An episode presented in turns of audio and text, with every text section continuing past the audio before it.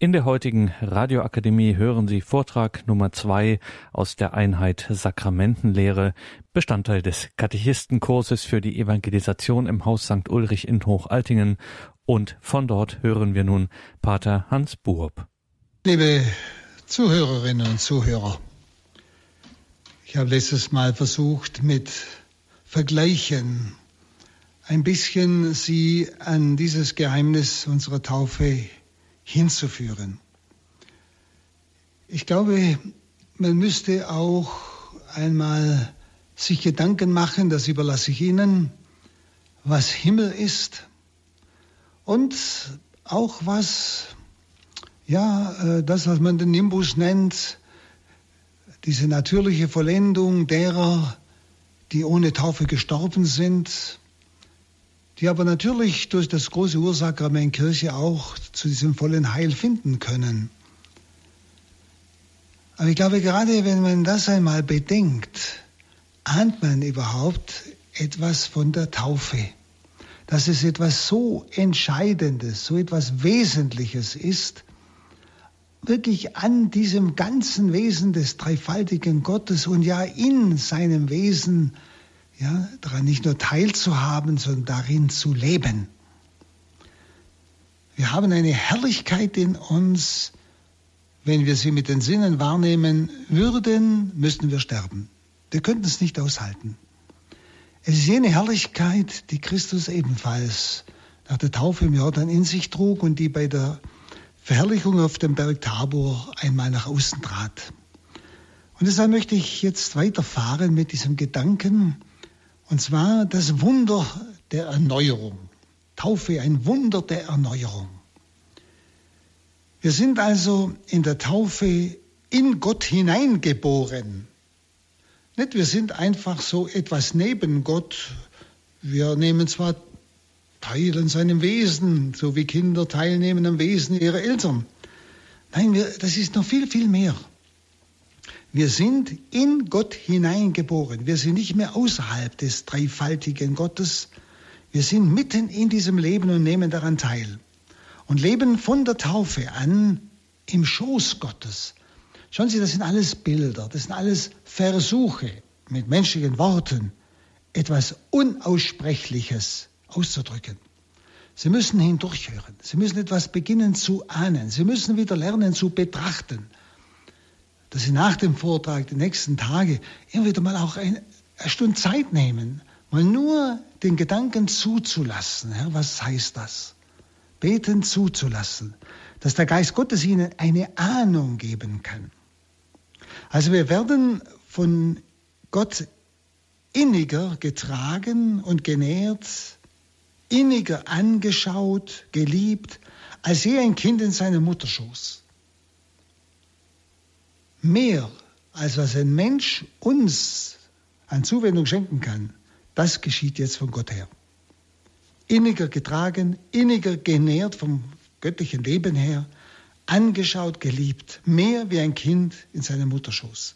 Und so sind alle irdischen Namen, die wir Gott geben, eigentlich nur Gleichnisse, um diese ganze göttliche Fülle und Tiefe auszudrücken ob wir ihn allmächtig nennen oder allweise oder den Barmherzigen oder den Gerechten, ganz gleich. Es sind alles Einzelbegriffe, die dieses wunderbare Göttliche, in das wir hineingenommen sind, ein bisschen ausdrücken wollen.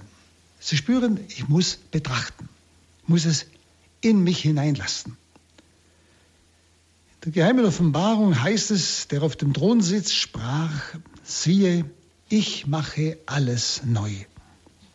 Und das ist das größte Wunder. Ich mache alles neu. Es gibt zwar keine Wiederholung der Taufe, also ich kann nicht zweimal getauft werden, das geht gar nicht. Entweder ich bin's oder ich bin's nicht. Aber es gibt ein Neuwerden der Taufe, das gibt es. Also ein Aufleben der Taufgnade bis hin zur Taufherrlichkeit. Erinnern Sie sich, was ich letztes Mal gesagt habe, in der Taufe ist uns unendliches, göttliches, ewiges Leben geschenkt. Wir nehmen daran teil. Es ist jetzt unser Leben. Und ewig, unendlich, braucht eine Ewigkeit, eine Unendlichkeit, um sich zu entfalten. Also das, was jetzt schon in uns ist, braucht eine Ewigkeit, um sich zu entfalten. Es wird immer mehr wachsen.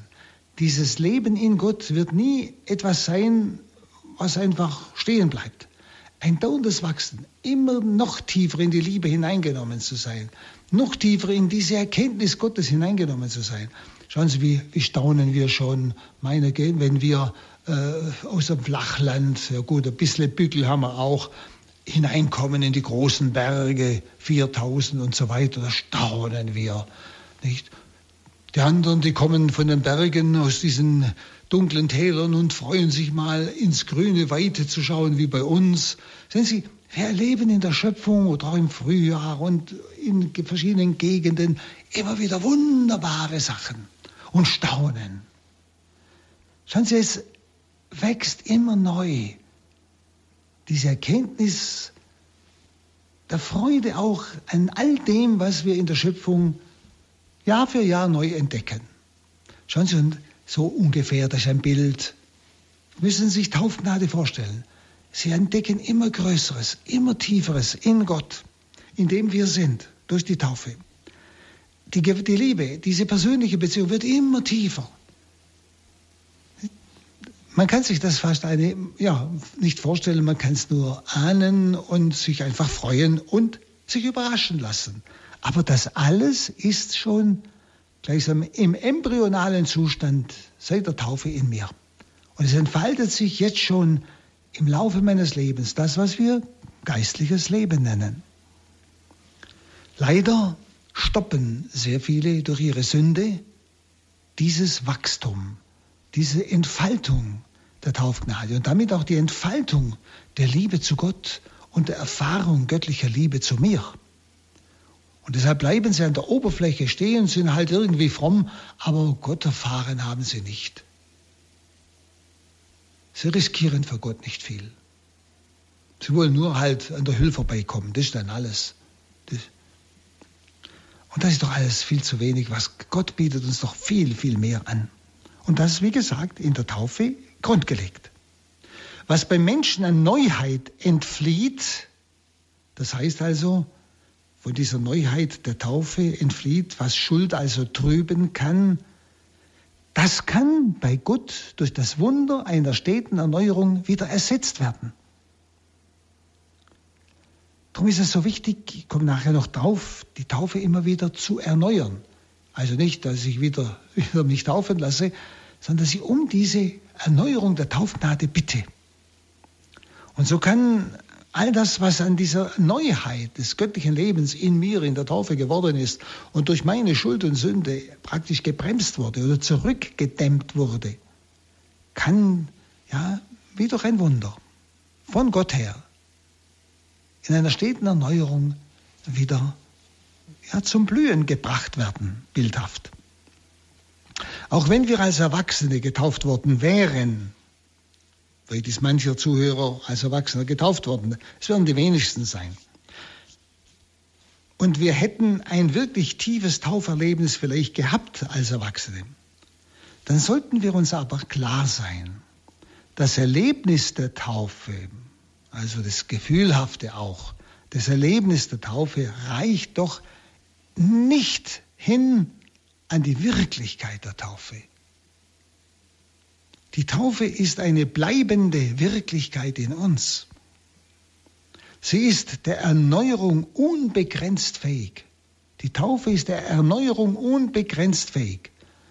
Und man spricht heute sehr stark von der Erneuerung der Taufgnade oder, äh, oder auch diese, diese äh, Weise der Ausgießung des Heiligen Geistes, also Geisttaufe. Das ist nichts anderes als diese unaufhörliche Weise der Erneuerung der Taufgnade.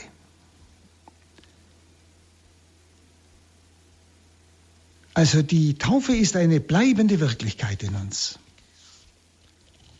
Und sie nimmt eine unwahrscheinliche Breite und Länge, Höhe und Tiefe ein. Und niemand kann diese Breite und Länge und Höhe und Tiefe dieser Taufwirklichkeit in uns ausmessen. Das kann man nicht. Der Prophet Eliseus hat ja zu einer Frau gesagt, die nur noch ein Restöl hatte, es war in der Hungersnot, in 2 Könige 4, 3 bis 6, auf, borge dir Gefäße, sagt er zu der Frau, borge dir Gefäße und nicht wenige und gieße in alle diese Gefäße Öl. Also von diesem Restöl, das noch hatte, gieß von diesem Restöl in all diese Gefäße, die du sammelst. Und es das heißt, sie tat so. Und auf einmal gingen die Gefäße aus. Und da hörte das Öl auf zu fließen. Eine ganz tiefe Offenbarung im Alten Testament auf das, was kommen wird. Das, was in der Taufe uns geschenkt worden ist. Wenn sie hätte diese Witwe, diese Frau, noch mehr Gefäße bereitgestellt gehabt, dann wäre der wunderbare Born nicht versiegt. Er hätte, wäre weitergeflossen. Was will Gott damit uns offenbaren? Für die Taufe heißt das, ein Gefäß, das aus der Taufwirklichkeit gefüllt werden will, das sind wir selber, das bin ich selbst.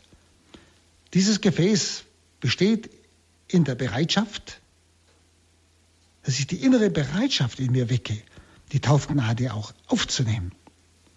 Dann zweitens, die Empfänglichkeit ist ein Gefäß, dass ich mich auch empfänglich mache für die Taufgnade. Und die Aufnahmefähigkeit. Nicht? Das sind so Gefäße, die wir bereitstellen sollten. Bereitschaft, Empfänglichkeit, Aufnahmefähigkeit. Und so viel Aufnahmefähigkeit wir haben für Gottes Gnaden, so viel empfangen wir. Das ist dieses Bild. Und überlegen Sie mal, wie viel Aufnahmefähigkeit habe ich? Bitte ich unaufhörlich um diesen Heiligen Geist, das ist ja Öl, ja? Dieses Le diese Lebensfülle des dreifaltigen Gottes, Heiliger Geist, bitte ich darum. Und halte ich die Sünde von mir, bewusst?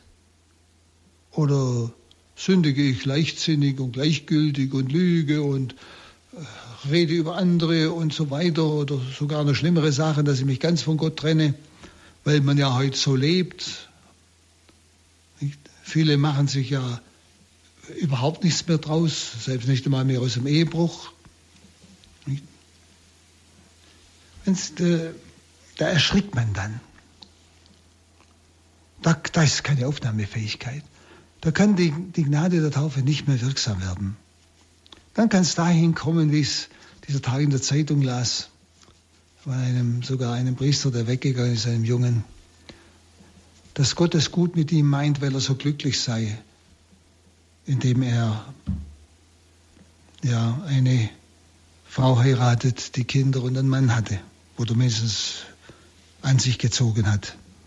Sehen Sie, da ist, ke da ist keine Aufnahmefähigkeit da. Da kann ich nicht einmal mehr äh, sagen wir, unterscheiden zwischen Sünde und Tugend. Da mache ich selbst Sünde noch zu einer, zu einer Gabe des Heiligen, des, des, des Gottes, der es mit mir gut meint. Das ist so schlimm. Es geht mir nicht ums Urteilen, es geht mir nur um Feststellung. Da ist keine Aufnahmefähigkeit und dann verliere ich auch die Sensibilität. Dann verliere ich auch das Gespür für das, was Sünde ist. Weil ja die Taufe nicht mehr wirksam sein kann, die mir diese Unterscheidung auch schenkt. Und so viel Aufnahmefähigkeit wir haben für Gottes Gnaden, so viel empfangen wir auch. Und wir können immer wieder ein neues Maß der Sehnsucht herbeischaffen, der Sehnsucht nach Heiligem Geist, nach diesem Öl, nach dieser Lebensfülle. Wir können immer wieder auch ein neues Maß des Verlangens nach diesem Heiligen Geist, nach diesem Öl herbeischaffen. Und jedes Gefäß, das wir herbeischaffen, wird gefüllt. Das bezeugt diese Stelle des Alten Testamentes, ein prophetisches Wort, das für uns gegeben ist. Hm? Aber denken Sie selber mal nach, ist in mir Sehnsucht, ist in mir Verlangen nach mehr dieses göttlichen Lebens oder lebe ich halt als Christ so vor mich hin? Und dann wundern wir uns, dass wir immer flacher werden, dass wir immer weniger Gespür bekommen für die wirkliche Wahrheit. Und gerade auch wenn man manchmal so Bemerkungen hört von Christen, von Katholiken in verschiedener Richtungen, ob das um Ökumene geht oder wer auch immer, wo man gar nicht mehr unterscheidet zwischen dem, was die Lehre Christi ist, was die Wahrheit ist und was eben damit nicht, nicht in Einklang steht. Es, es geht das Gespür verloren für die Wahrheit. Und es geht alles dann übers Gefühl, weil die Taufgnade nicht mehr fließen kann oder eben nur noch zu schwach fließt.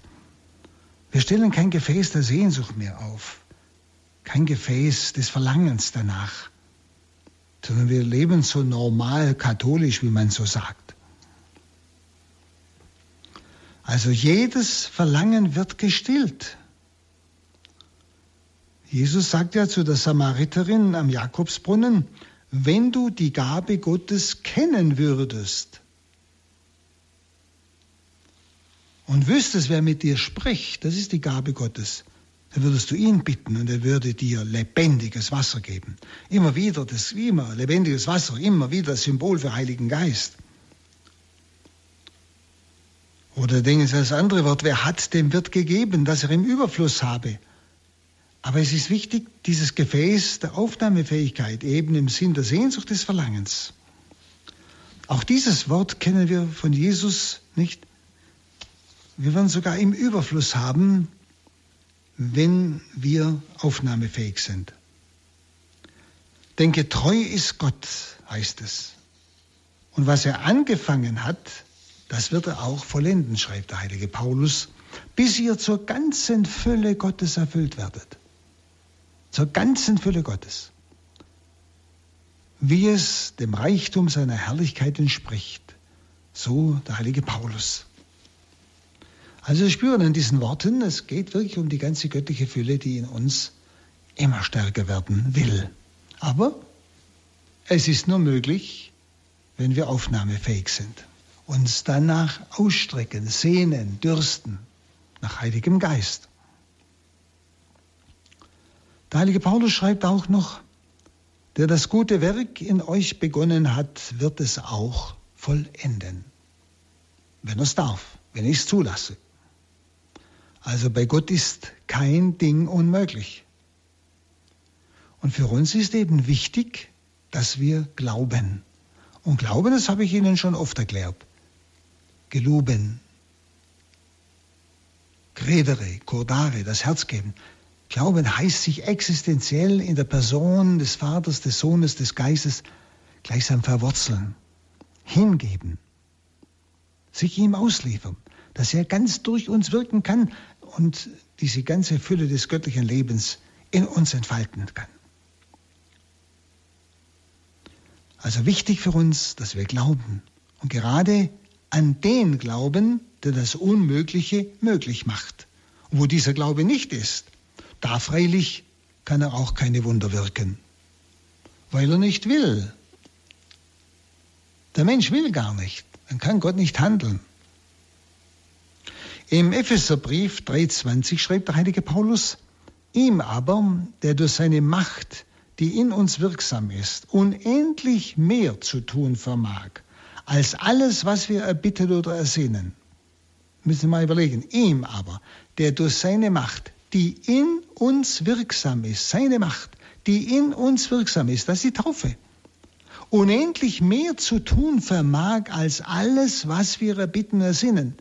Ihm sei die Ehre in der Kirche und in Christus Jesus durch alle Geschlechter von Ewigkeit zu Ewigkeit. Amen. So Paulus. Ihm aber, der durch seine Macht, die in uns wirksam ist, unendlich mehr zu tun vermag. Man muss da jedes Wort schlotzen, der mir Schwabe sage. Auf der Zunge vergehen lassen. Da steckt so viel drin. Das ist dieser gewaltige Wandel zu Neuem. Und jetzt schauen wir mal noch auf den geistigen Empfang der Taufe. Sonst wir hatten früher die Andachtsübung, die Älteren unter uns erinnern sich noch, heute ist es irgendwie ein bisschen aus der Mode gekommen, denke ich. Nämlich die Andachtsübung von der Erweckung der geistlichen Kommunion. Noch richtiger wäre die Erweckung jener Gnade, die uns in diesem einmaligen Sakrament der Taufe geschenkt ist. Also, wir haben immer wieder von der Erneuerung der Kommunion gesprochen, also Erweckung der geistigen Kommunion. Wenn ich keine Gelegenheit hatte zu kommunizieren, dass ich einfach, und habe zum Teil auch ein eigenes Gebet gehabt, aber das braucht es nicht, dass ich einfach, ja, Jesus, komm du jetzt geistigerweise zu mir. Oder erneuere die Gnade der heiligen Kommunion in mir, auch während des Tages. Also immer wieder um die Erneuerung dieser sakramentalen Gnade bitten. Und zum Beispiel, das haben wir bei der Kommunion, haben wir das normalerweise regelmäßig gemacht früher. Und da, da denken Sie noch weiter an das, was Paulus an, den, an seinen Schüler Timotheus schreibt, den er ja zum Bischof geweiht hat und der offenbar in seinem Amt ein wenig mutlos geworden ist. Das ist in 2 Timotheus 1,6. Ich ermahne dich, schreibt er ihm, dass du die Gnadengabe Gottes wieder erweckst, die in dir ist durch die Auflegung meiner Hände. Also ein sehr eindeutiger Hinweis auf, das, auf die Mitteilung des Amtes, des, des Bischofsamtes. Ich ermahne dich, dass du die Gnadengabe Gottes wieder erweckst, die ja in dir ist durch die Auflegung meiner Hände. Es geht hier also um, wie gesagt, um die Gnadengabe durch die priesterliche Weihe, die ihm geschenkt ist, die offenbar bei ihm ein bisschen eingeschlummert ist. Und Paulus legt, es geht hier um die heiligmachende Gnade und die Gnade, die mit diesem Sakrament verbunden ist. Die, die Vollmacht des Bischofs ist ihm natürlich geblieben. Aber damit wird ja immer auch eine Gnade mitgeteilt in diesem Sakrament, auch entsprechend priesterlich leben zu können. Aber ich muss sie natürlich pflegen. Nicht? Und die scheint beim Timotheus ein bisschen eingeschlafen zu sein. Und deshalb legt ihm Paulus nicht noch einmal die Hände auf und weiht ihn noch einmal zum Bischof. Denn das ist unmöglich, unmöglich und unnötig. Denn die Kraft ist da, die ja in dir ist, sagt er klar. Diese Gnade, diese Kraft ist nicht tot, sie schläft nur. Und er selbst, Timotheus, kann und muss sie auch wieder wecken. Er kann mit erneutem Glauben die ja in ihm ruhende Gnadenausrüstung wieder aufleben lassen. Denn das ist ja der Sieg, schreibt Johannes, der die Welt überwindet, unser Glaube. Nicht, dass sich wieder ganz in Christus verankern. Und dann sofort, wenn ich mit Christus wieder verbunden bin, fließt diese Gnade wieder, fließen wieder diese Quellen des Heiles, die ja in mir sind. Und schon Sie, daraus gewinnen wir die Erkenntnis, gerade bei der Priesterweihe, es geht um ein Sakrament, das nur einmal empfangen werden kann. Und genauso wie die Taufe. Taufe, Firmung und Priesterweihe kann ich nur einmal empfangen. Sie prägen mir ein unauslöschliches Siegel in die Seele, in alle Ewigkeit. Und deshalb kann ich es nicht zweimal empfangen. Das kann ich gar nicht und brauche es auch gar nicht, weil es ja in mir ist. Und zweitens, bei diesem Beispiel von Paulus? Es geht um ein Sakrament, das schon empfangen ist, so wie die Taufe. Und wenn hier eine Erneuerung dieser Gnade möglich ist, wie es Paulus bei Timotheus schreibt, also bei der Priesterweihe, gleichsam ein geistiger Empfang, dann ist es auch bei der Taufe möglich. Und natürlich auch bei der Firmung. Da sind wir ja bei der Taufe. Und so empfangen wir Gnade aus diesem Sakrament bei jeder gläubigen Berührung durch den Heiligen Geist. Wir empfangen Gnade aus dem Sakrament der Taufe bei jeder gläubigen Berührung durch den Heiligen Geist. Also wo ich im Gebet mich mit Gott vereine. Dort empfange ich Gnade aus dem Sakrament der Taufe. Also sie, der Quell sprudelt so oft ich in die Beziehung mit Gott trete und mein Leben mit ihm lebe und nicht durch die Sünde behindere. Und das gilt eigentlich für alle Sakramente, die wir schon empfangen haben. Man könnte auch sagen, solange einer dankt, solange empfängt er. Darum sagt Paulus, dankt Gott alle Zeit für alles. Danken heißt einfach bejahen, was Gott jetzt an mir tut, ob ich verstehe oder nicht. Und dann, wenn ich, und damit anerkenne ich ihn als der, der die Liebe ist, der keine Fehler macht. Und dann kann diese Gnade fließen. Mich heiligen.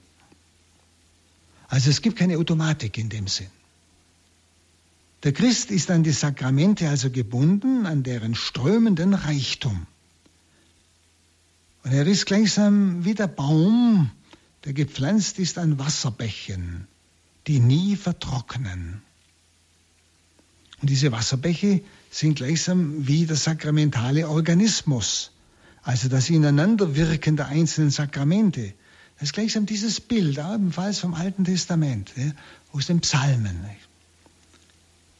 Der Baum, der an Wasserbächen gepflanzt ist, das sind wir, die unaufhörlich Grün tragen und Frucht bringen das ganze Jahr über, weil diese, wenn diese Wasserbäche nicht versiegen, wenn sie nicht vertrocknen.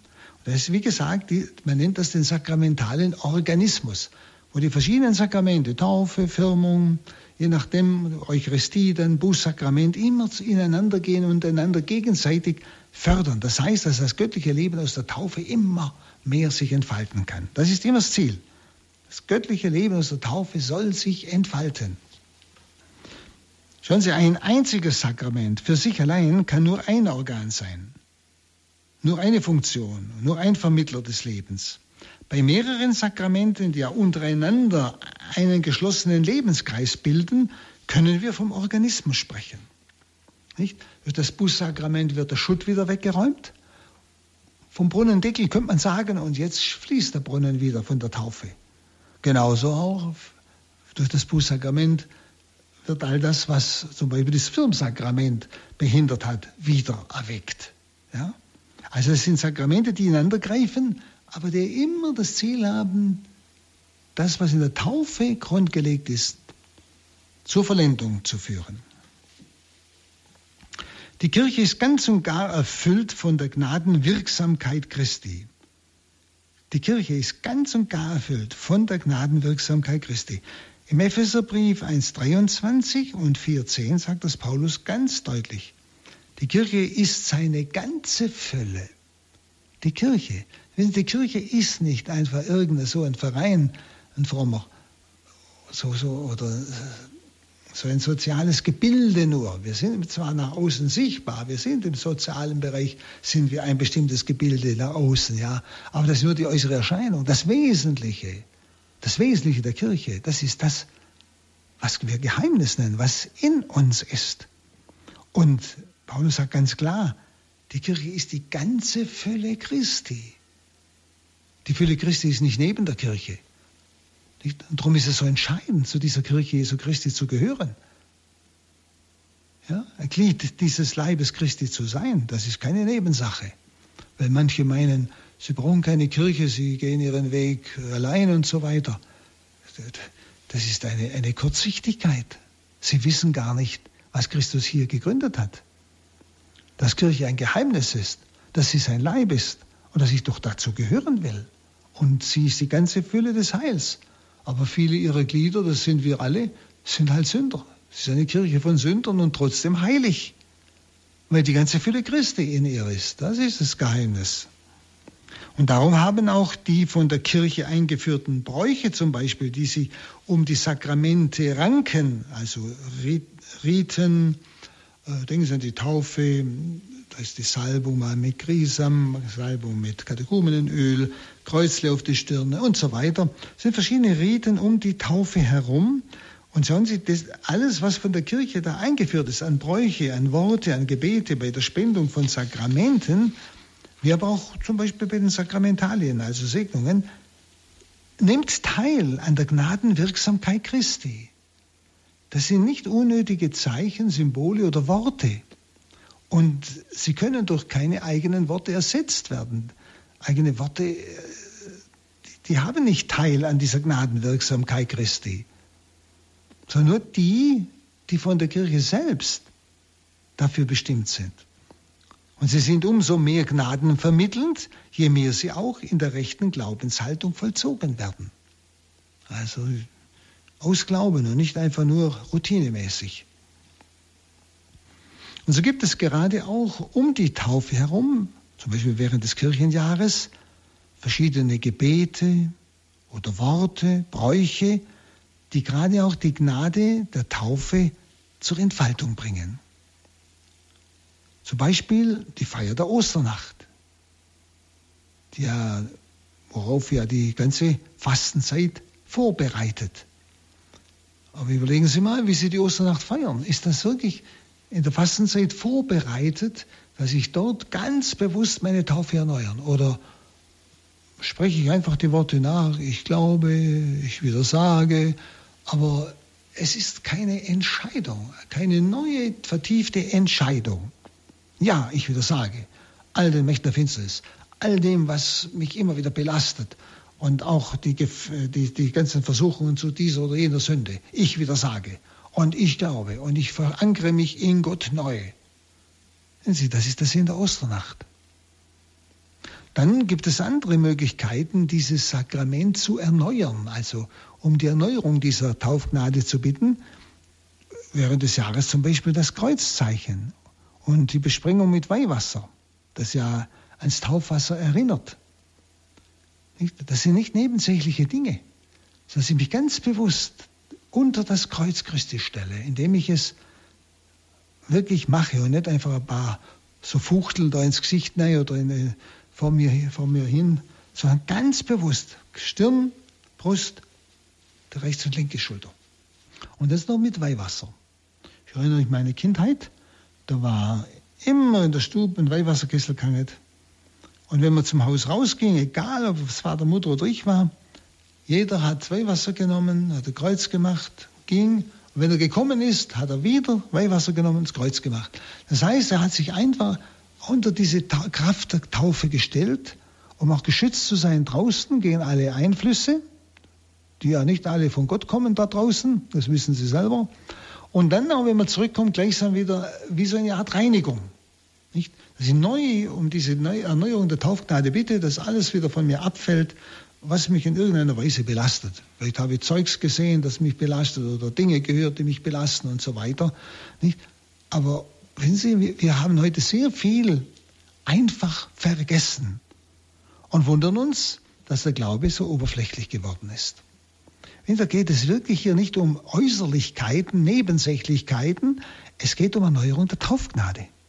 Dieses göttliche Leben, na, der Gnade, durch die ich mitten im dreifaltigen Gott bin. Aber wenn ich nicht immer wieder den Schutt wegräume, der sich an mich hängt, von der Welt her, nicht? Dann kann diese Taufgnade nicht aufblühen, mich ganz durchdringen und verändern. Und damit auch mein Glaube. Er wird irgendwo seicht, dünn und trägt dann nicht mehr, wenn es notwendig wird. Oder eine weitere Form, diese Taufgnade zu erneuern, das ist auch das Glaubensbekenntnis, das ja bei der Taufe zum ersten Mal gesprochen wird. Wenn man als Erwachsener getauft wird, beim Kind tun es Eltern und die Paten. Genauso auch das Vaterunser. Das kann ich ja auch erst nach der Taufe sprechen. Wenn ich wirklich Kind Gottes geworden bin, kann ich ja sagen, unser Vater. Ja? Also all diese Gebete sind eine Form der Tauferneuerung. Und natürlich, ich kann jederzeit auch meine Taufgelübde erneuern. Dieses Ich widersage dem Satan und ich glaube an den dreifaltigen Gott und so weiter. Das ist die Erneuerung der Taufgelübde. Das kann ich für mich auch machen. Nicht der Text steht ja im Schott oder auch im Gotteslob, nicht in der Osternacht. Auch zum Beispiel das Gebet oder auch das Lied, das Sie kennen, Jesus, dir lebe ich, Jesus, dir sterbe ich, Jesus, dein bin ich im Leben und im Tod. Dieses Gebet ist eine sehr starke Beziehung zur Taufe. Denn Taufe bewirkt Christusbezogenheit, Christusgehörigkeit, ich gehöre ihm, und Christus Hingegebenheit. Und das genau erneuere ich durch dieses Gebet oder Lied. Also auch das ist eine Weise, wie ich um die Tauf, um die Erneuerung der Taufgnade den Herrn bitten kann. Und dieses Gebet, Jesus, dir lebe ich, dir sterbe ich, dann bin ich im Leben und im Tod, ist irgendwie auch verwandt mit dem Wort aus dem Römerbrief 14.7, nämlich keiner von uns lebt sich selbst, keiner stirbt sich selbst. Denken Sie mal dran, Jesus, dir lebe ich, dir sterbe ich. Ja? Keiner von uns lebt sich selbst, keiner stirbt sich selbst. Leben wir, so leben wir dem Herrn. Sterben wir, so sterben wir dem Herrn. Ob wir leben oder sterben, wir gehören dem Herrn. Nicht? Deshalb ist dieses Jesus dir lebe ich, Jesus dir sterbe ich, dann bin ich im Leben und im Tod eigentlich eine Kurzzusammenfassung dieser Stelle aus dem Römerbrief 14.7. Dann äh, weitere Möglichkeit, um diese Erneuerung der Taufgnade zu bitten, das kann der Sonntag sein, Tag der Auferstehung, wo ich die Taufgnade erneuere, persönlich. Es gibt auch sogar eine eigene Liturgie an der Stelle des Bußaktes bei der Heiligen Messe am Sonntag, wo der Priester zuerst am Anfang der Heiligen Messe das Weihwasser weiht und die Menschen damit besprengt, wo dann um diese Gnade der Tauferneuerung gebetet wird. Also anstelle des Bußaktes, da gibt es eine eigene Liturgie hinten im Messbuch für diese Erneuerung der Taufgnade. Das ist sehr sinnvoll. Eine weitere Möglichkeit ist auch, dass Sie Ihren Tauftag feiern, wenn Sie überhaupt wissen, wann Sie getauft worden sind. Und wenn Sie es nicht wissen, lassen Sie sich halt mal einen Taufschein rausschreiben im Pfarramt. Dann wissen Sie es. Das ist ja übrigens auch Ihre Urkunde als Gotteskind. Dann eine weitere Möglichkeit der Tauferneuerung und sogar Notwendigkeit ist die Feier der heiligen Eucharistie. Denn die heilige Eucharistie will ja diese Taufgnade in ganz besonderer Weise zur Entfaltung bringen. Und in der Eucharistie feiern wir ja mit Christus das Sterben, um mit ihm neu zu werden, wenn wir ihn empfangen. Also gerade durch die Eucharistie wird ja die, gerade die heiligmachende Gnade, die Taufgnade in uns erneuert oder sollte erneuert werden in dem Maße, wie wir auch wieder bereitet sind, welcher Ehrfurcht und Überzeugung wir Christus empfangen. Wenn ich ihn natürlich unwürdig empfange, dann, dann mache ich es noch unmöglicher, dass Taufgnade wirksam werden kann. Da stoppe ich alles ab, das ist auch klar. Sie merken, es wird so vieles heute äußerlich getan, aber wird, ich habe den Eindruck, manchmal innerlich nicht mehr vollzogen. Es wird alles nur noch mitgemacht, aber es ist keine, auf, fällt die innere Haltung, diese Ehrfurcht, dieses Staunen, zum Beispiel vor dem Geheimnis der Eucharistie. Oder denken Sie jetzt, weil ich schon erwähnt habe, das Sakrament der Buße, die Beichte. Gerade dieses Sakrament will uns ja, will ja gerade die Gnade der Taufe zur Vollendung führen. Es will wieder allen Schutt wegräumen, was das Leben der Taufgnade behindert. Also wenn wirklich das Taufbewusstsein, von dem wir letztes Mal gesprochen haben, so tief in die Seele gefallen ist, für den wird das Wort Jesu eine ganz besondere Bedeutung haben, nämlich wo zwei oder drei in meinem Namen versammelt sind, bin ich mitten unter ihnen. Also das ist eine Folge der Taufe. Dann wenn wir zu zweit, zu dritt sind, dann ist der Herr nicht nur in uns, er ist auch unter uns. Wir sind sein Leib. Und er benutzt den einen für den anderen. Er benutzt mein Wort, um ihnen etwas zu sagen. Und er benutzt meinen Dienst, um an ihnen etwas zu wirken. Und zwar nicht bloß es natürlich, sondern Göttliches. Und diese Verheißung, wo zwei oder drei in meinem Namen versammelt sind, wird fast zu einer sakramentalen Verheißung. Denn der Herr ist ja unter uns, er ist der Handelnde und führt in, diesem, ja, in dieser Gemeinschaft der Getauften den Glauben zur Vollendung. Und die Gemeinschaft der Getauften ist eine weitere Weise, die Taufgnade zur Vollendung zu führen. Und was, ich glaube, auch das ist uns als Getaufte nicht voll bewusst. Hören Sie, dieses Wort, wo zwei oder drei in meinem Namen versammelt sind, bin ich mitten unter ihnen. Da können Sie zu zweit oder zu dritt zum Beispiel in eine Versammlung gehen von Menschen, die fern von Gott sind, die weiß ich, was für, für Interesse vertreten. Und sie gehen unter sie, aber ganz im Namen Jesu, sind ganz vereinigt miteinander, eins, und setzen Jesus Christus mitten in dieser Versammlung gegenwärtig. Das kann politisch sein, das kann auch Gruppierungen sein, wo ziemlich daneben sind, ganz gleich. Wir setzen Christus gegenwärtig. Und wenn er gegenwärtig ist, hat die Macht der Finsternis nicht mehr diese Macht. Und dann kann er handeln. Und es kann sein, dass es verändert sich etwas in der Versammlung. Es geschieht etwas in der Versammlung, wo sie gar nicht machen können. Aber wir nehmen da auch das eigentlich kaum ernst, oder? Das wäre manchmal schon im Pfarrgemeinderat eine große Hilfe, wenn wenigstens zwei oder drei bewusst da drin sind, in Einheit mit allen, die keinen ablehnen, nicht auch wenn es ihnen schwerfällt, die einfach im Innersten sagen, Herr, segne sie alle. Aber sie sind ganz bewusst eins, auch miteinander und setzen so Christus so gegenwärtig, dass kein Streit und solche Sachen entstehen können, dass man miteinander ehrlich um die Wahrheit ringt und das, was jetzt von Gott her gesehen wichtig ist, aber auch genauso kann das in einer vollkommen weltlichen Versammlung sein, wo vielleicht Menschen, vielleicht sogar Atheisten zusammenkommen. Nicht? Aber wir setzen Christus gegenwärtig und bitten ihn, dass er handelt. Und da wollen sie gar nichts Großes tun. Sie wollen bloß in der Liebe bleiben. Und miteinander, die zwei oder drei in Einheit sein. Schon so gewaltig, so gewaltig ist das, was aus der Taufe eigentlich an uns möglich ist. Weil wir immer meinen, wir müssen alles selber machen. Wir müssen nur diese, die, diese Möglichkeit ausschöpfen, die wir haben, Christus gegenwärtig zu setzen. Er ist der Allmächtige und er kann ja, die Feinde zerstreuen, kann neue Einsichten schenken, wenn er gegenwärtig sein darf. Wir setzen ihn gegenwärtig. Und das alles hat mit der Taufe zu tun. Das ist eine unheimliche Vollmacht. Und wir ziehen uns meistens dann zurück ins, Mausloch nicht, und lassen solche Gruppierungen unter sich. Und Christus kann nicht, ist nicht gegenwärtig, weil wir ihn nicht gegenwärtig setzen und kann deshalb auch nicht handeln dort.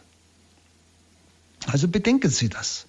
Wenn das alles hat mit dieser unbegreiflichen Berufung und Würde der Taufe zu tun, was eben aus uns geworden ist, dass wir in Gott leben und wenn wir zusammen in Einheit sind, dass der ganze Christus, der Leib Christi, gegenwärtig ist in einer solchen Versammlung. Die Frage ist nun, wie wird man in der Taufe Teilhaber am Reiche Christi? Der heilige Paulus antwortet darauf im Römerbrief 6, 1 bis 11. Eine längere Stelle. Aber die müssen Sie mal für sich auch lesen. Römerbrief 6, 1 bis 11. Wisst ihr denn nicht, dass wir, die wir auf Christus Jesus getauft wurden, auf seinen Tod getauft sind? Wir wurden mit ihm begraben durch die Taufe auf seinen Tod, damit so wie Christus durch die Herrlichkeit des Vaters von den Toten auferweckt wurde, auch wir in dieser neuen Wirklichkeit leben. Das heißt, in der Taufe gehen wir gleichsam mit in den Tod Jesu. Das heißt, alles, was in uns tot ist, stirbt in diesem Tod Christi. Alles, was äh, einfach nicht Leben ist, wird in uns, was Sünde ist, stirbt. Nicht? Und wir stehen auf und nehmen teil an der Herrlichkeit Christi, an der Wirklichkeit Christi. Wenn wir nämlich mit der Gestalt seines Todes vereinigt worden sind, dann werden wir es auch mit der Gestalt seiner Auferstehung tun. Das ist auch diese Symbolik des Eintauchens und wieder gleichsam Herausgehens aus dem Taufwasser. Und das wissen wir, unser alter Mensch wurde mitgekreuzigt, damit der Leib der Sünde vernichtet wird und wir nicht Sklaven der Sünde bleiben. Denn wer gestorben ist, der ist frei geworden von der Sünde. Also wer eben mit Christus, mit Christus in den Tod hineingegangen ist, das ist das, was in der Taufe eben geschieht. Der ist frei geworden von der Sünde. Nicht? Sind wir nun mit Christus gestorben, so glauben wir, dass wir auch mit ihm leben werden. Und zwar mit ihm. Wir haben dasselbe Leben in uns, das Göttliche. Wir wissen, dass Christus von den Toten auferweckt nicht mehr stirbt. Der Tod hat keine Macht mehr über ihn. Denn durch sein Sterben ist er allemal tot für die Sünde. Sein Leben aber lebt er für Gott. Ebenso, sagt Paulus, urteilt über euch selbst, ebenso. Ihr seid tot für die Sünde, aber ihr lebt für Gott in Christus Jesus. Das ist uns geschenkt in der Taufe, aber ich kann das natürlich alles wieder zunichte machen durch die bewusste Sünde. Aber auch dann gibt es eben die Erneuerung der Taufgnade durch die verschiedenen Möglichkeiten, die ich Ihnen schon gesagt habe. Also der Text weist auf zwei Dinge hin. Einmal dieser Text von Paulus. Wir sind eingegliedert in das Schicksal Jesu Christi, Schicksal von Tod und Auferstehung, eingegliedert in das neue Gottesvolk. Gott hat uns einen Lebensraum eröffnet und die Kirche ist notwendiges Werkzeug des Heiles. Notwendiges Werkzeug des Heiles, die Kirche. Sie ist Werkzeug, nicht Selbstzweck. Werkzeug Gottes. Er handelt durch seine Kirche. Das Heil geht durch die Kirche, von Christus dem Haupt durch seinen Leib, die Kirche zu den Menschen. Und Kirche ist Grundsakrament. Aber sie ist es als abgeleitete Größe, und zwar abgeleitet vom Ursakrament Jesus Christus. Jesus Christus selber ist das Ursakrament. Und die Kirche ist das Grundsakrament, das in, dieser, in Jesus Christus wurzelt. Sie ist ja sein Leib. Und deshalb ist Aufnahme in die Kirche Übereignung an Jesus Christus. Das ist Aufnahme in die Kirche. Übereignung an Jesus Christus. Beides gehört zusammen. Und der Blick auf das Schicksal Jesu Christi bewahrt uns vor kirchlichem Triumphalismus. Das heißt, wir sind gerufen, mit Christus das Schicksal zu teilen. Immer wieder durch Tod zur Auferstehung, immer wieder durch Formen des Sterbens zum Leben. Das sind die vielen Dinge, nicht, äh, die uns manchmal so Überwindung kosten, ein Sterben, aber aus dem dann unwahrscheinliches Leben kommt. Also innere Kraft auf, auf Freude, die Frucht des Geistes, Friede, Freude, Liebe, Geduld und so weiter. Der zweite Gedanke, den Paulus anspricht mit dieser Stelle im Römerbrief, ist die Verpflichtung zu einem christlichen Leben. Taufe ist nicht nur Übertritt zum christlichen Glauben, Eintritt in die Kirche. Sie ist nicht nur Anfang des Christseins, sondern Taufe ist auch der beständige Ruf zum Christwerden der beständige Ruf zum Christwerden, also die bleibende Verpflichtung zum aktiven Mitleben mit der Gemeinde, der unaufhörliche Antrieb zur Verwirklichung der christlichen Existenz in der Welt, Antrieb, also es ist eine Kraft in mir, ein unaufhörlicher Antrieb. Also beständiger Ruf zum Christwerden. Die Taufe gibt uns die Gnade, wenn wir mittun, nicht? Und immer wieder den Schutt abräumen, da haben wir ja die anderen Sakramente und noch viele andere Möglichkeiten, dann werden wir immer mehr wachsen. Es ist also ein dauerndes Christwerden. Nicht? Und da werden Sie auch merken, daraus ergibt sich einfach die Notwendigkeit, ich möchte sagen, die Pflicht, aber in Anführungszeichen, zu diesem Mitwirken in der Gemeinde. Das heißt, verpflicht auch die anderen in der Gemeinde mit zu Christus zu nehmen. Ich bin nicht nur für mich selber verantwortlich als Glied des Leibes Christi, als Getaufter, ich bin immer auch mitverantwortlich für das Heil aller, die zu meiner Gemeinde gehören, die wir zusammengeführt sind, ja, die wir am Ort dieser Kirche darstellen. Hm? Und wissen Sie, das ist nicht einfach eine wilde Verpflichtung, so muss ich und so, sondern wir sind es den Menschen schuldig. Wenn wir begriffen haben, was in der Taufe in uns geschehen ist, wenn Sie, dann können wir nicht einfach das auf sich beruhen lassen und die anderen irgendwo äh, die Schutthalde hinunterlaufen lassen, sondern dann ist in uns der Wunsch, dass alle diese großartige Gabe und Gnade empfangen. Dass alle zu dieser Fülle des Heils kommen und zu dieser inneren Freiheit, die Christus schenkt. Und zu dieser inneren Freude, die der Geist gibt. Wir sind einfach diese, das, was wir selbst empfangen haben, auch den anderen schuldig. Die oft herumirren und es nicht wissen. Wir lassen sie an uns vorbeiirren obwohl wir vielleicht manchmal Möglichkeit hätten, sie anzusprechen oder auch durch unser Leben ihnen ein Zeichen zu setzen. Dann verstecken wir uns, dass sie uns ja nicht erkennen als Christen. Und damit eigentlich ja, eine Ewigkeit eventuell verpassen. Und das ist schlimm.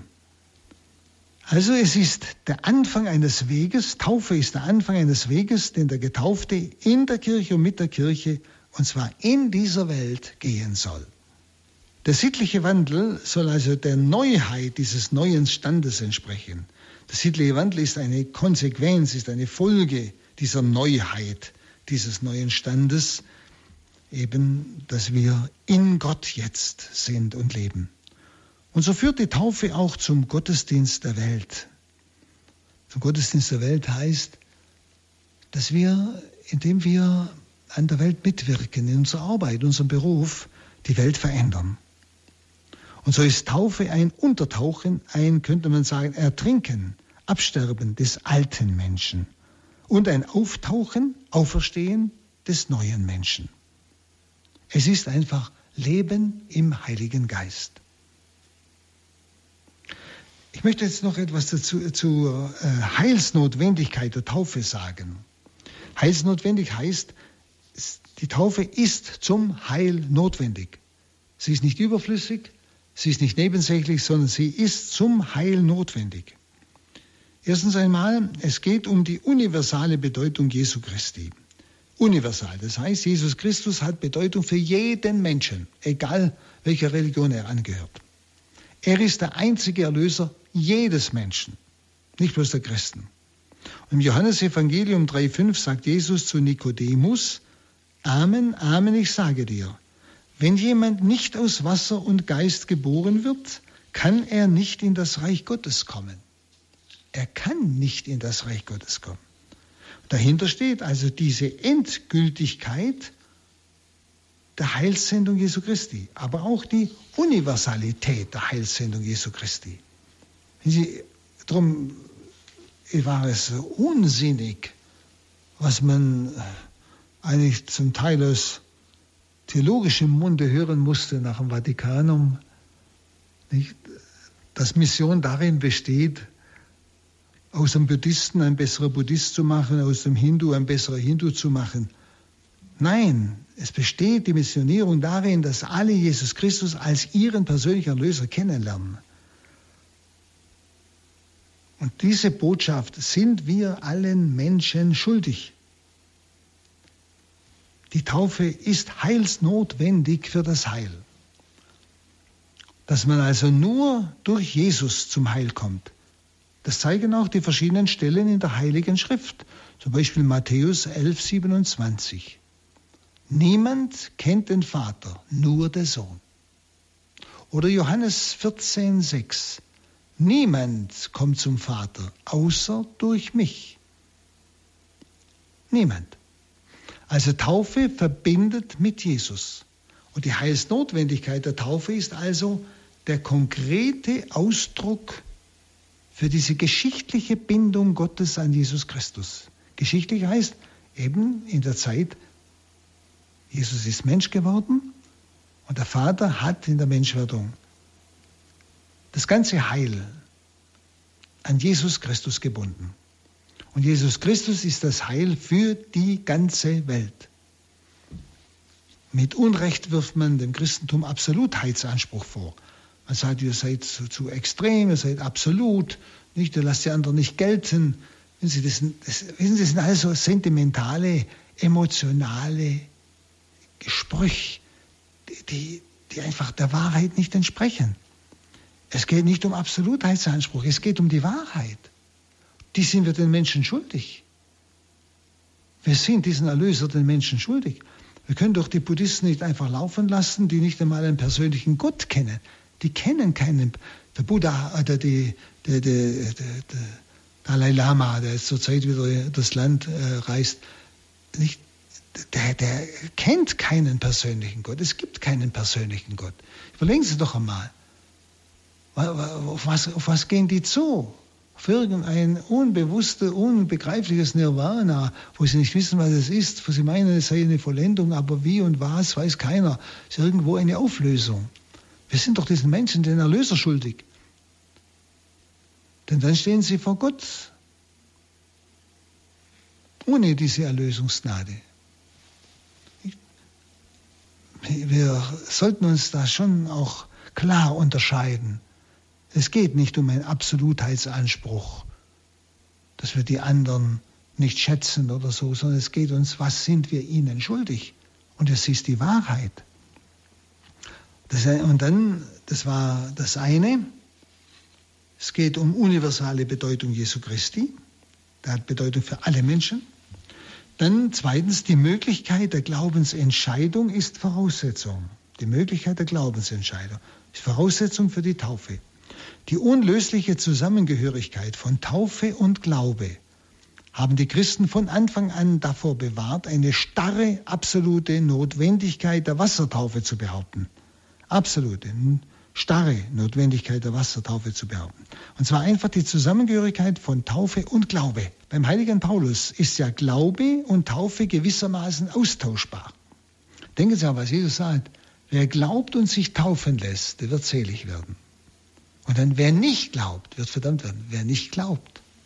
Ja? Bei Paulus ebenfalls ist Glaube und Taufe austauschbar. Und er spricht, Paulus spricht bei der Taufe vom Sakrament des Glaubens. Glaube und Taufe sind bei Paulus nicht zwei Wege, sondern nur zwei Aspekte des einen unteilbaren Ganzen, also des christlichen Heilsweges. Und so gab es schon immer auch die sogenannte Bluttaufe. Haben Sie davon schon gehört? Bluttaufe. Zum Beispiel, wenn Katechumene also einer, der sich auf die Taufe vorbereitet, schon in der Verfolgungszeit vor der Taufe noch gemartert wird und für Christus stirbt. Und ist eigentlich nicht mehr getauft worden. Und hier war der Glaube also, bei der Bluttaufe ist der Glaube das entscheidende Moment. Und das Blut des Einzelnen, der da gemartert wird, ist das Zeichen des Glaubens und der Hingabe. Also der Eingliederung in den Tod Christi. Denn im Martyrium geschah realiter, also wirklich, das, was die Taufe sakramental zeigt. Nicht? Bei der Taufe sakramental zeigt es mit Christus sterben und auferstehen. Und im Martyrium geschieht das Reale, wirklich. Nicht? Der Abstieg in den Tod Christi aus Glauben und Auferstehen zu neuem Leben. Der heilige Ambrosius im vierten Jahrhundert hat auch die Überlegung gehabt, die ja bis heute äh, in der Theologie eigentlich vertreten wird, dass es auch neben der eigentlichen sakramentalen Taufe und neben der Bluttaufe noch eine sogenannte Begierdetaufe geben muss. Also eine subjektive Rechtfertigung. Was ist gemeint? Gemeint ist ein Mensch, der nach seinem Gewissen lebt und auch gewiss die Taufe begehrt, erwünscht hätte, wenn er um die Bedeutung der Taufe gewusst hätte. Aber aus Unkenntnis oder aus Fehleinschätzung eigentlich ohne Taufe bleibt. So kann man überspitzt sagen, Taufe im Sinn der sakramentalen Taufe, der Wassertaufe, ist heilsnotwendig für den, der die Möglichkeit hat, das zu erkennen. Der größte Teil der Menschheit erkennt das ja nicht. Aber ein Großteil derer, die Taufe als heißnotwendig nicht erkennen, versuchen aber nach ihrem Gewissen zu leben und versuchen die Wahrheit zu, auch äh, nach der Wahrheit zu suchen. Das wäre die Begierdetaufe. Dann ein drittes. Der allgemeine Heilswille Gottes bleibt grundlegende Glaubensüberzeugung. Der allgemeine Heilswille, dass Gott das Heil aller Menschen will, bleibt grundlegende Glaubensüberzeugung. Das Neue Testament spricht mit aller Eindeutigkeit vom universalen Heilswillen Gottes. Gott will, dass alle Menschen gerettet werden. Das ist der universale Heilswille Gottes. In Titus 2.11 heißt es, die Gnade Gottes ist erschienen, um alle Menschen zu retten. Und in 1 Timotheus 2, 4 bis 6 heißt es, Gott will, dass alle Menschen gerettet werden und zur Erkenntnis der Wahrheit gelangen. Denn einer ist Gott, einer auch Mittler zwischen Gott und den Menschen. Der Mensch Jesus Christus, der sich als Lösegeld hingab für alle. Also sehr eindeutig, der Heilswille Gottes ist der Heilswille für alle Menschen. Da aber der größte Teil der Menschen, wie ich schon sagte, bisher die Taufe nicht empfangen konnten, weil sie nicht darum wussten, bleibt eine starke Spannung zwischen der Heilsbedeutung Jesu und dem Empfang der Taufe. Aber hier tritt sicher das Heilssakrament Kirche ein. Und zwar rettend und befreiend für alle, die nach ihrem Gewissen zu leben versuchen. Das Heilssakrament Kirche, das sind wir alle dass durch unser Gebet und unsere Hingabe andere, die die Wahrheit suchen, die nach ihrem Gewissen leben, teilhaben an der Erlösung. Eben im Sinn der Begierde Taufe. Ein viertes noch. Trotzdem bleibt das Phänomen, ja, man kann so sagen, der ärgerlichen Konkretheit der Offenbarung. Ärgerliche Konkretheit der Offenbarung, das bleibt. Wir kommen nicht daran vorbei, dass Gott seine Zuwendung an diesen Jesus und die, an die, die ihm nachfolgen, bindet. Da kommen wir nicht dran vorbei. Eine ärgerliche Konkretheit Offenbarung. Ärgerlich für die Welt. Dass Gott seine Zuwendung an diesen Jesus von Nazareth und an die, die ihm nachfolgen, das heißt die Kirche, bindet. Und das verstehen viele nicht. Deshalb ärgerliche Wirklichkeit Offenbarung. Aber es ist so. Und deshalb gehört Mission, Verkündigung des Weges Jesu immer in die Mitte derer, die Christus nachfolgen. Eine Christusnachfolge ohne Mission, ohne Verkündigung des Weges Jesu ist unwahrhaftig. Christ ist man nicht für sich allein, sondern immer für die anderen. Und Kirche ohne Mission ist nicht mehr die Kirche Jesu Christi. Also ohne, dass ich andere zu Christus führen will, dass es meine Absicht ist, sei es durch Wort oder mein Leben, ist nicht mehr die Kirche Christi. Also da muss man sich auch mal fragen, gehöre ich wirklich dazu? Ist es meine Absicht zu missionieren und für die Mission etwas zu tun, also für den Weg, dass andere, die Christus noch nicht kennen, zu Christus finden, dass da was geschieht? Und vor allem, wir haben heute so viele Ungetaufte um uns, wir brauchen nicht in ein Missionsland zu gehen. Wir haben so viele Ungetaufte in unserem Land. Nicht? Erkennen die an meinem Leben, da gibt es etwas, was ich nicht habe. Erkennen Sie das. Lebe ich mein Christsein so überzeugt, auch meine Liebe zu den Menschen, Hilfsbereitschaft etc., dass die wirklich fragen, wieso bist du anders? Und wo es sich ergibt, dass ich auch mal mein Glaube sage. Ich glaube an diesen Gott und das macht mich glücklich. Ja, liebe Zuhörerinnen und Zuhörer, ich glaube, das genügt mal für heute. Lassen Sie das, wo Sie spüren, das ist für mich wichtig, noch einmal so durch Ihr Herz gehen. Betrachten Sie es. Gehen Sie nicht schnell drüber weg, so im Sinne, jetzt weiß ich's. Wissen Sie, das sind Wirklichkeiten, die kann man nicht einfach wissen, sondern die muss man betrachten, dass sie immer mehr im Laufe des Lebens tiefer in uns hineingehen was es eigentlich um mein Christsein ist, was es um die Taufe ist und auch um die anderen Sakramente und all die Gnadenfülle, die dazu beitragen, alles dazu beiträgt, dass diese unendliche Fülle der Taufe in mir sich entfalten kann. Das war sie, unsere Radioakademie bei Radio Horeb und Radio Maria im Rahmen des Ausbildungskurses Katechisten für die Evangelisation im Haus St. Ulrich in Hochaltingen hörten wir Vortrag Nummer zwei der Lehreinheit Sakramentenlehre mit Pater Hans Burb. Beim Radio Horeb CD-Dienst gibt es davon einen Audiomitschnitt, den unser CD-Dienst kostenlos verschickt, in Deutschland erreichbar unter der 08328 921 120. Und wer das Ganze schneller, einfacher und auch überall abspielbar haben möchte, der kann am besten auf horeb.org schauen ins Podcast- und Download-Angebot. Dort steht diese Sendung dann auch morgen im Laufe des Vormittags drin. horeb.org.